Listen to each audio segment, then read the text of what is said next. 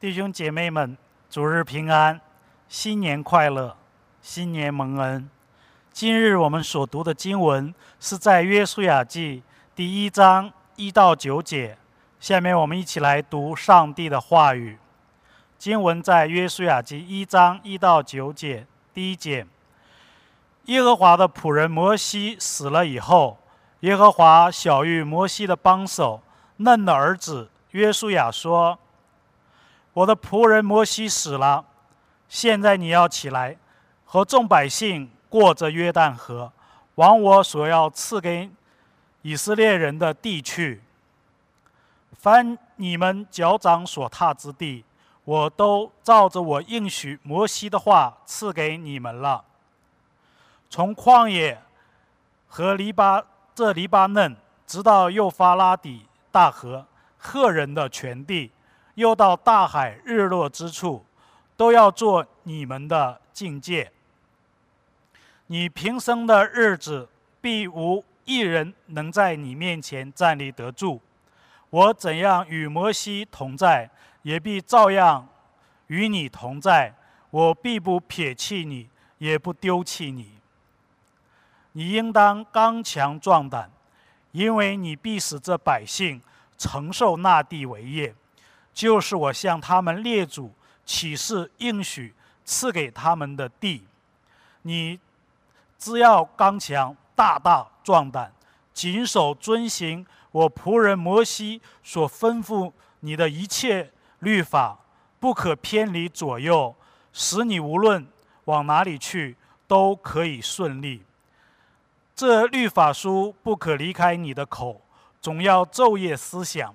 好使你谨守遵行这书上所写的一切话，如此你的道路就可以亨通，凡事顺利。第九节，我岂没有吩咐你吗？你当刚强壮胆，不要惧怕，也不要惊慌，因为你无论往哪里去，耶和华你的神必与你同在。我们感谢主的恩典。我们今天借着这一段的经文，一同来分享上帝勉励约书亚的一句话：“当刚强壮胆。”在这短短的九节经文中，有三次提到要刚强壮胆。第一次是在六节说：“你当刚强壮胆。”第二次是在第七节：“只要刚强，大大壮胆。”第三次是在我们刚才读的最后一节，我岂没有吩咐你吗？你当刚强壮胆。其实，约书亚记第一章最后一节第十八节也再次提到，无论什么人违背你的命令，不听从你所吩咐的他的一切话，就必致死他。你只要刚强壮胆。这是第四次提到刚强壮胆啊。我们就从今天所读的经文中，看到如此短短的九节经文中有三次提到刚强壮胆。我们要来思考，为什么上帝要如此频繁地告诉约书亚当刚强壮胆？是因为约书亚不够刚强吗？或者约书亚是胆怯的，或者是胆儿小的吗？不是，因为我们从经文中可以看到。约书亚，啊，作为摩西的帮手，一直跟着摩西，并辅助摩西做工。他不是一个胆小的人。在出埃及记第十七章九到十三节曾记载过一次，摩西吩咐约书亚，让他选出人来出去和亚玛利人征战。那一次征战可以说是从早晨一直到晚上，啊，摩西在山上不住的。为约书亚祷告，直到约书亚征战啊完全得胜为止。从中我们可以看到，约书亚是一个很勇敢的年轻人。那为什么上帝当托付约书亚带领以色列人过约旦河，要进入迦南的时候，上帝要如此密集地告诉约书亚：“你当刚强壮胆呢？”啊，是因为约书亚即将面对的环境。和他之前面对环境是不一样的。之前是有摩西做领袖啊，是摩西在前面吩咐以色列人，而此时神呼召拣选约书亚，啊，他自己要来面对和带领百姓。摩西曾经带领以色列民在旷野走路时，啊，他们每次遇到的困难和环境都是未知的。但是约书亚这一次面临的问题不是这样的，有一些客观的环境是清楚的摆在他前面的，啊，第一，他是无法逾越的约约旦河。其实，在约旦河。呃，约书亚记第三章十五节啊，上周日我们的蔡牧师也跟我们分享，因为原来约旦河水在收割的日子啊，这个河这个河水涨过两岸，也就是说，这个河水在雨季当中水流的非常快，如果人进入约旦以河以后，很容易就被水冲走啊，是非常危险的。那约书亚要带着以色列人要跨过约旦河。才能够进入到迦南地，啊，还有就是易守难攻的耶利哥城，耶利哥城墙是非常坚固的，啊，很难攻克。还有，身量高大的迦南人，尤其是亚拿突人，啊，他们不仅有铁车，而且还很能打仗，所以这些问题都清清楚楚的。客观的摆在了约书亚的面前，这些都是约书亚不能回避的问题。那他要怎样带领着以色列民渡过约旦河？怎样攻打易守难攻的耶利耶利哥城呢？怎样面对亚拿突人呢？这些巨人，这是需要内心的强大和足够的信心，才能够战胜这种外在的啊。环境的压力啊，所以摆在以色列面前的环境，无论是哪一样，都不容得约书亚自己胆怯。圣经告诉我们说，摩西死了，可是百姓的要进入迦南呢？因为这是上帝所应许的，所以这引领百姓的重任义无反顾的落到了不再年轻的约书亚的身上。面对这神圣荣耀的使命。我们知道，上帝亲切的勉励约书亚当刚强壮胆，才能完成上帝所托付的使命。那么，要如何刚强壮胆呢？在这里，上帝不厌其烦地指出，我们应当敬畏和认识耶和华上帝，因为独有认识上帝的子民，才能够刚强壮胆的行事。所以，今天和大家分享的第一点就是。领受神的使命啊！领受神的使命。我们先看圣经在这里记载，耶和华的仆人摩西死了以后，耶和华小玉摩西的帮手嫩的儿子约书亚说：“我的仆人摩西死了，现在你要起来，和众百姓啊过着约旦河，往我所要赐给以色列人的地去。”那这里介绍了这段经文的啊。背景两次重申耶和华的仆人摩西死了这个事实。这段经文首先让我们看到摩西是神的仆人，并且耶是耶和华上帝的仆人，是很受人敬仰的身份。他忠心的侍奉上帝的人啊，摩西被称为上帝的仆人，说明摩西在心里完全是以上帝为中心。完全按照上帝的心意来行事，在四十年的啊时间里面，摩西带领以色列人从埃及出来，在旷野中漂流，为以色列人解决了许许多多的问题。在民数记二十一章记载了以色列人因路难走，就抱怨摩西和上帝。以至于火蛇进入到他们中间，咬死了很多人。后来摩西在神的啊引导下啊，为这些百姓祷告，为他们树立了一个铜蛇。当他们仰望铜蛇的时候，才得以医治，才得以好了。所以在以色列人就要进入迦南的关键的时刻，耶和华上帝的仆人摩西死了。这是极大的噩耗，以色列人因此为摩西的死在约旦河东地啊哀哭了三十天，也就是整整一个月。他们被困在忧伤的迷茫中，面对迦南地身材巨大的居民以及迦南地高大的城墙，不知道何去何从。这个时候，上帝说话了。上帝在这里强调他的仆人摩西死了，是要告诉以色列人：第一，要面对现实啊，接受现实，过去的就让它过去吧；第二。摩西虽然死了，但是上帝仍然活着，啊，应该把眼睛从摩西的身上转向上帝。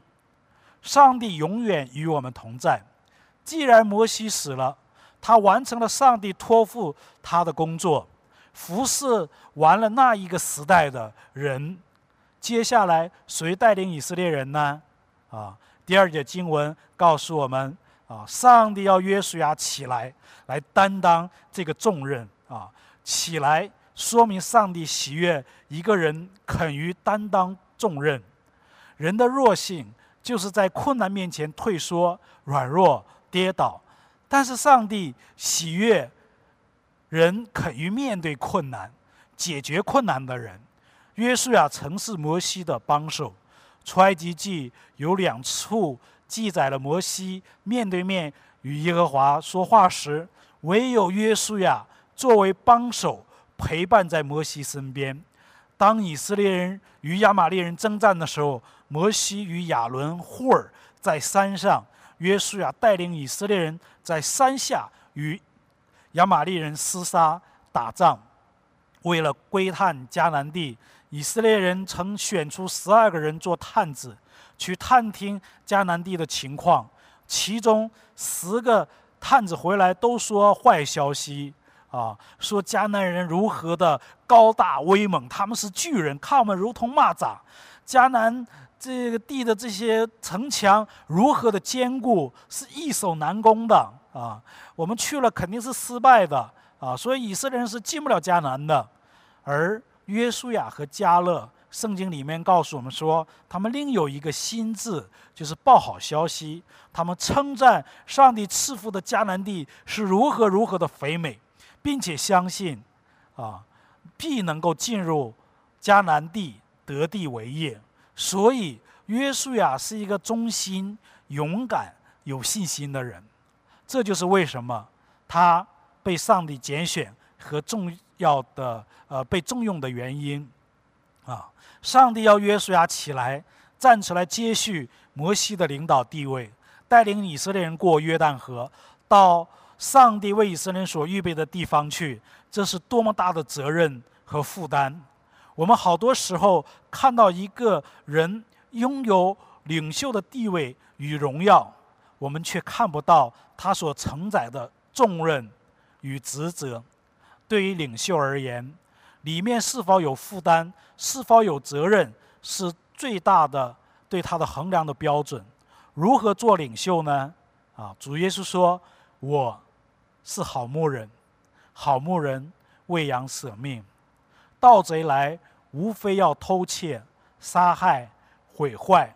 我来了，是要叫羊得生命，并且得的更丰盛。”求上帝给我们使命。耶稣他知道自己的使命，啊，也求上帝给我们使命，给我们托付，给我们责任感，让我们每个人都做一个有意义、有美好见证的基督徒。啊，即使到年老体弱的时候，我们也要发光作盐。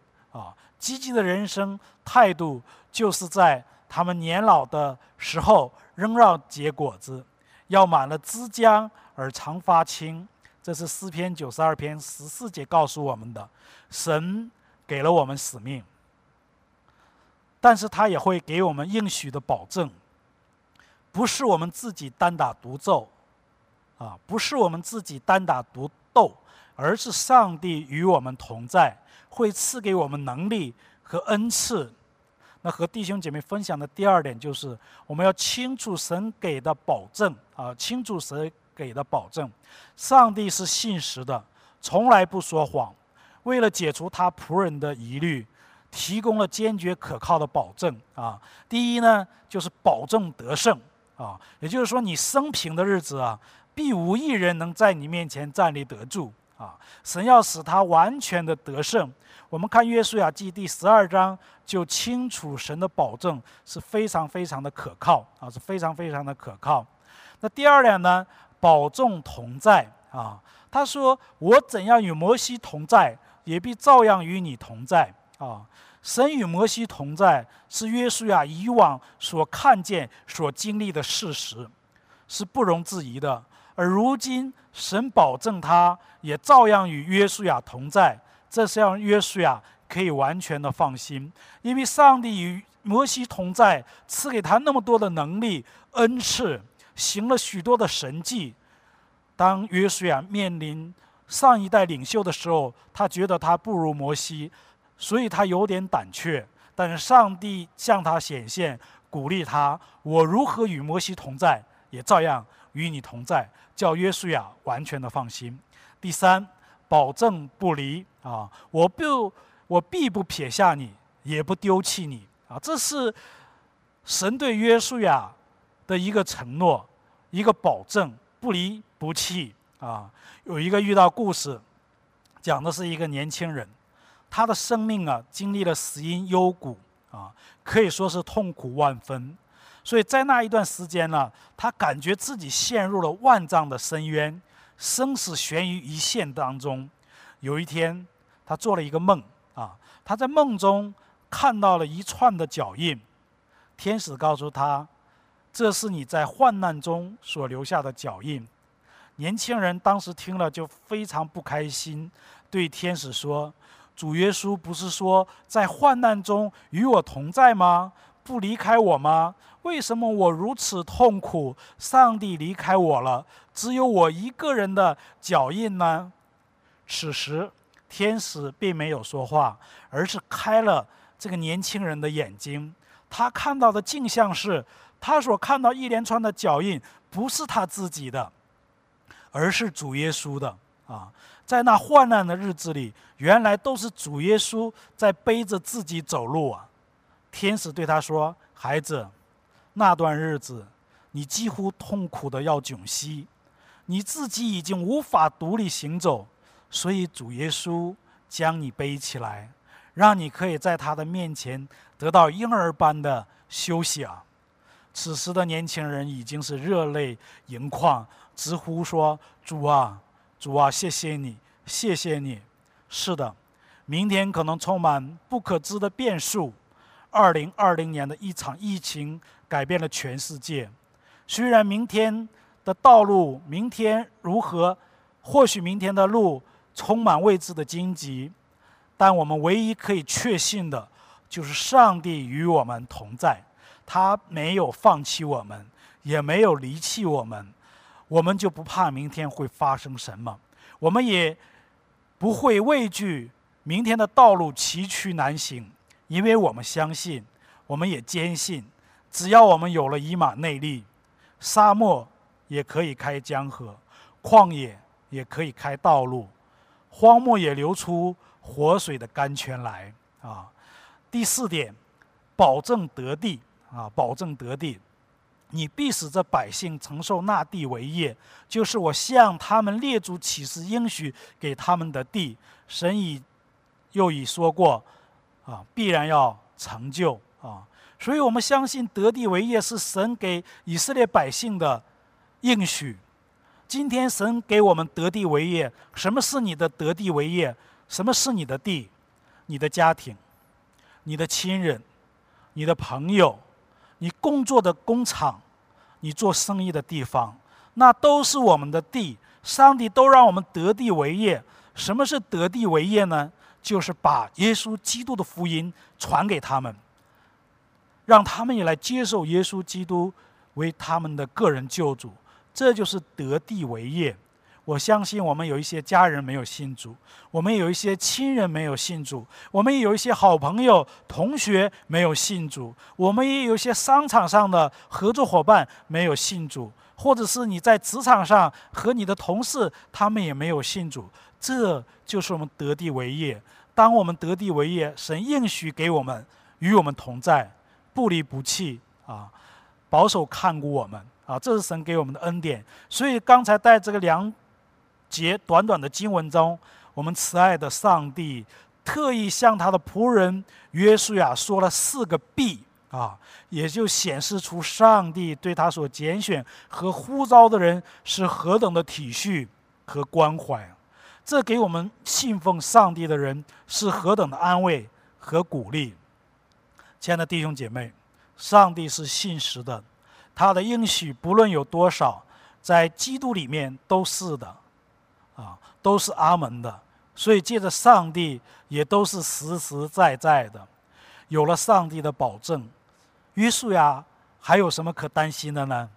同样，当我们清楚上帝对我们的应许，也就是上帝对我们的保证时，我们又何惧？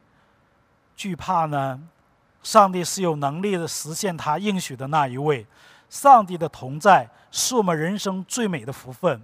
我们看约瑟的一生，正是因为上帝的同在，他在父亲的家里被父亲疼爱；虽然被卖为奴，他在主人家里被抬举；虽然他被陷害下在监狱里面，但却百事顺利，进东亨通啊。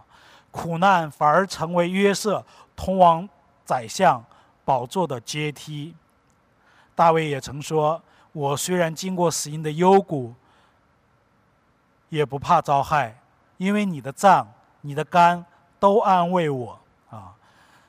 我在以前在国内服侍的时候，我们经常唱这个新编赞美诗啊，其中二百四十首的歌名叫《我只要主耶稣》。这个是我们每个周日聚会的时候必唱的一首赞美诗，其中里面有一段话说：“有神的同在，平安无忧愁啊！有神的同在，平安无忧愁。是的，是因为有上帝，他是我们的一切。哈利路亚！我们感谢赞美主。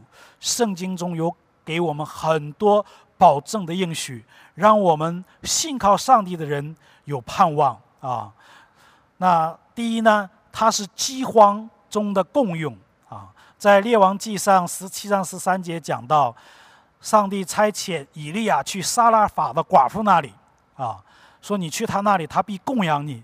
那当以利亚来到撒拉法寡妇那里，看到寡妇在那里捡柴，他说：“你去给我做一个饼啊。”寡妇说：“我家里只有一把啊面啊，一点油了，我捡柴火回去。”啊，做了给我和我儿子吃，啊，死了就死了，算了吧。但是先知以利亚说：“你去给我做一个饼啊。”然后寡妇就照着以利亚先知以利亚说的去做了。结果，上帝供养了撒拉法的寡妇，也供养了以利亚。因为那个时候以色列人犯罪，神让饥荒三年半不下雨，所以埃及都是饥荒啊。神给他的保证。第二呢，是他在危险中的保护啊！神在危险中保护我们。神人说：“不要惧怕，与我们同在的比他们同在的人更多啊！”以丽莎就祷告说：“耶和华，求你开着少人人的眼目，使他能够看见。”耶和华就开他的眼目，他就看见满山有火车火马围绕着以丽莎，因为那个时候外邦人来来这个攻击。以色列人，所以很多人害怕。但是以利沙让这个年轻人看到，神是在危险当中保护他们的，有火车火马围绕着他们。第三，他是生命中的君王啊，在启示录一章十七节、十八节说：“我是首先的，我是幕后的，又是那存活的。我曾死过，现在又活了，只活到永永远远。”我们的耶稣是生命中的君王。啊，他是万王之王，他是万主之主，他必看顾、保护我们。当我们跟随他的时候，我们也有永远的生命在他的里面。啊，第四个就是他是平安的主宰。啊，四世纪记载了一位事实叫基甸。啊，他是一个大能的勇士。那他有一次神向他显现，他就说：“哇，主耶和华，我不好了，因为我看见了耶和华的使者。”然后耶和华对他说：“你放心，不要害怕，你必不至于死。”然后基甸就在那里做了一座坛，起名叫耶和华沙龙。沙龙的意思就是耶和华赐平安的意思啊。所以神赐下平安给我们，虽然在这疫情当中，神的同在就是他的平安给我们。第五，他是生活中的眷顾，在马太福音四章里记载了百合花的比喻啊。上耶稣说：“你看那田中的百合花，也不种也不收，上帝尚且给他美好的装饰啊。”天空的飞鸟也不种也不收，上帝尚且供养它，何况我们呢？因为我们是神所爱的啊，神必供应我们，所以不要愁明天吃什么穿什么。上帝供应我们一切啊。第六，他是软弱中的力量，在以赛亚书，神对以赛亚先知说：“你不要害怕，因为我与你同在；你也不要惊慌，因为我是你的上帝，必坚固你，必帮助你。”啊，这是上帝对我们的应许，所以神与我们同在是我们最大的安慰。因为人生的道路有顺境，也有逆境，有苦也有甜，有祸也有福。但是只要有上帝的同在，我们就可以放心的，因为上帝有许多的应许和保证。但是前提需要我们顺服上帝，听命于上帝。所以和弟兄姐妹分享的第三点就是遵守神给的律法。啊，遵守神给的律法。神要约书亚谨守一切的律法，不可偏离左右，不可离开你的口，总要昼夜思想，如此道路亨通，凡事顺利。为何上帝要约书亚如此重视神的话呢？是因为凡出于上帝的话，没有一句是不带着能力的。所以约翰告诉我们说：“少年人呐，我曾写信给你们，因为你们刚强。”上帝的道常存在你们心里，你们也胜了那恶者。所以弟兄姐妹，当神的道、神的话语、神的律法常存在我们心里的时候，当我们遵守的时候，上帝赐给我们刚强，赐给我们能力，胜过撒旦、魔鬼一切的诡计攻击啊！那我们如何要清楚上帝的话语呢？在这里，上帝告诉约书亚有三件事啊。第一呢，就是这律法书不可离开你的口。口的作用就是吃饭说话，对吧？那口的作用也是我们读上帝的话语。当我们读上帝话语的时候，就是操练我们刚强壮胆的时候。因为上帝的话语给我们勇气和力量，啊，他的应许本身就是勇气和力量啊。所以你知道，我们团契啊，今年推动两年读经的啊第一年。我们现在每天有二十多位的弟兄姐妹在群里和我们一起来读经。我们现在是读的啊《创世纪》啊，现在读的《创世纪》，这是一月四号和一月五号我在群里面拍下来的图片。这是我们的弟兄姐妹一起来读经啊！我也期待更多的弟兄姐妹同工们一起加入我们读经的行列，因为只有读经，读明白了神的话语，我们才晓得神的心意。因为读明白了神的话语，我们才知道我们前面的道路要如何去行。我们知道，在我们多经的群里面，我们的坤后传道每天都会发提醒，我们今天读哪卷书，读第几章啊？明天读哪卷书，读第几章？所以，期待更多的弟兄姐妹一起参与进来，来读神的话语。我们读了神的话语，不但要读，而且我们要思想啊。思想总要昼夜思想，昼夜思想的意思就是你不但白天要思想，夜间也要思想啊。思想这段经文的意思，这段经文跟我有什么关系？我们在读圣经的时候，要能回答下面的问题啊，要回答下面的，就是到底这段经文说了些什么？这段经文对当时的人来说是什么意思？那这段经文对现在的我来说是什么意义啊？也就是说，要按照正义来分解神的道啊，要真正读懂圣经，这样我们才能够正确理解神的话语啊。有一个见证啊，这有一个基督徒啊，他有一次他在上帝面前祷告说：“上帝啊，我要灵修，我要每天读你的话语啊。当我翻开。”圣经所读的时候，就是你向我说话，我要遵行你的话语啊。那这位基督徒祷告完了以后，他就随便翻开了一段经文就读啊。结果他翻到的是马太福音第二十七章，那里讲到犹大出卖耶稣以后，他就后悔了，然后他就出去上吊死了。他读完这段圣经以后，他就不明白什么意思，他又开始祷告说：“他主啊，这段话我不明白什么意思，求你指教我啊！当我打开圣经读到那段话的时候，就是你给我的答案啊！”当他祷告完了以后，他又翻开圣经，哦，这次翻开的圣经节就是创世纪的三十一章十六节的下半段。下半段是怎么说的呢？他说：“现今凡上帝所吩咐你的。”你只管去行吧，各位弟兄姐妹，你觉得这位基督徒祷告和读圣经对吗？难道真的是上帝让这位基督徒去上吊吗？这是不正确的祷告和读圣经啊！有多少的异端和极端都是这样的断章取义，而没有让全部圣经说话。当我们读一段圣经经文的时候，我们要从经文的上文下理来解释圣经。要是从上下文来全面让圣经的真理向我们说话，我们在神学院读书的时候，老师常常告诉我们一句话：我们知道旧约圣经是用希伯来文写的，新约圣经是用希腊文写的。那在神学院的时候要学希伯来文和希腊文啊。老师说希伯来文不会没有关系，希腊文不会也没有关系，但是你只要明白上下文就好了。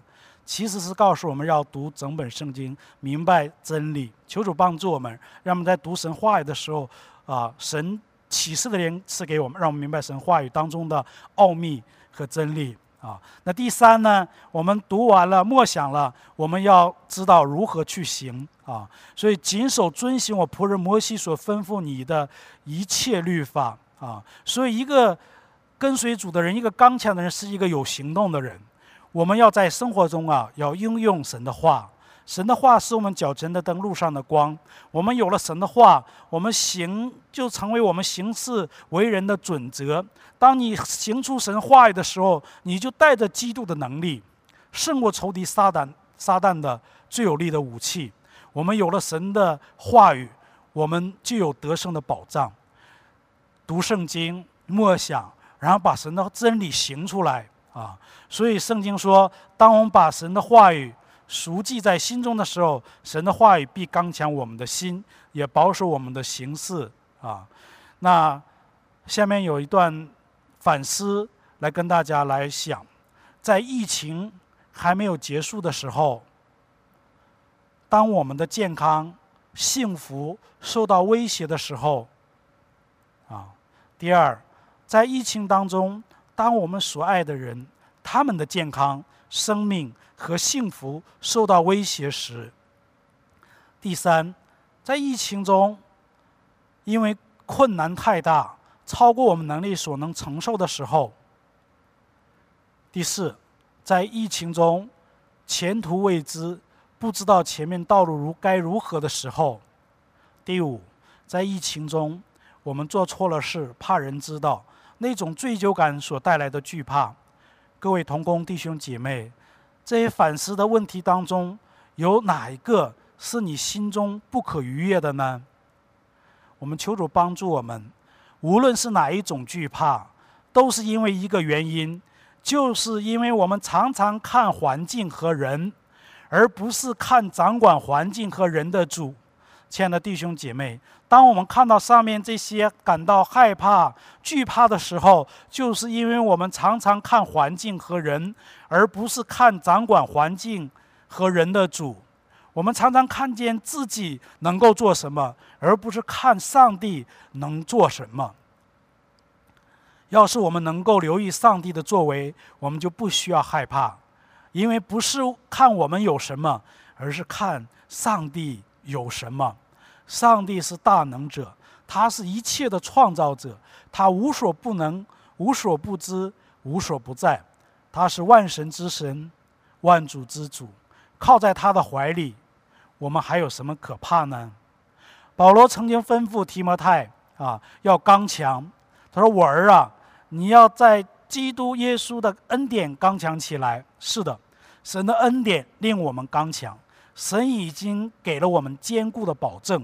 丰富的话语，清晰的应许，唯愿我们能够坚定的信靠他，靠着耶稣，我们必刚强得胜。今天跟大家分享的主题是：当刚强壮胆。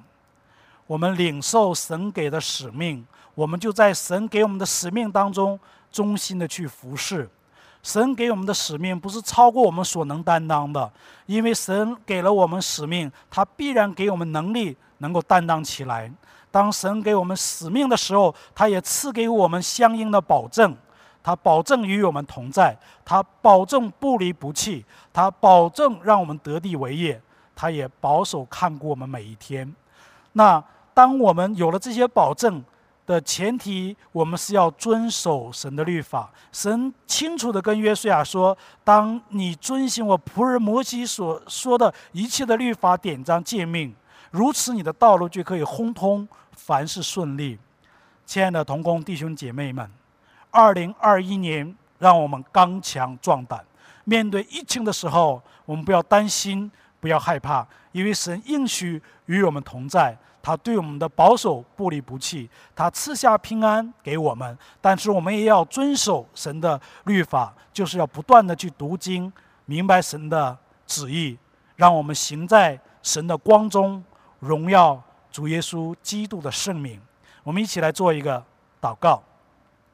亲爱的天父，我们来到你面前来向你献上感谢，谢谢你透过今天的经文对约书亚的拣选赋予他使命，也给他相应的保证和应许。但是你也让我们能够遵行你的律法诫命典章，如此我们的道路就可以亨通，凡事顺利。主，二零二一年疫情还没有结束。疫苗还没有确定的时候，我们仍然要来到你的面前来寻求你，来仰望你，来依靠你。让我们在今年，让我们的眼睛注目在耶稣基督的身上，让我们不看环境，不要看人，而是单单仰望为我们创始从中的主耶稣。愿在新的一年里，愿上帝的平安、喜乐、健康与我们每个人同在。也让我们今年能够更好的完成你在我们身上的使命托付。主啊，愿你保守看顾全世界的疫情，也求神让疫情早日结束，让有效的疫苗早日研发出来。主啊，交托在主你的恩手当中，愿你的旨意成全。也求神建立我们手所做的功，我们手所做的功，愿你来建立。听我们的祷告。奉耶稣基督的圣名求，阿门。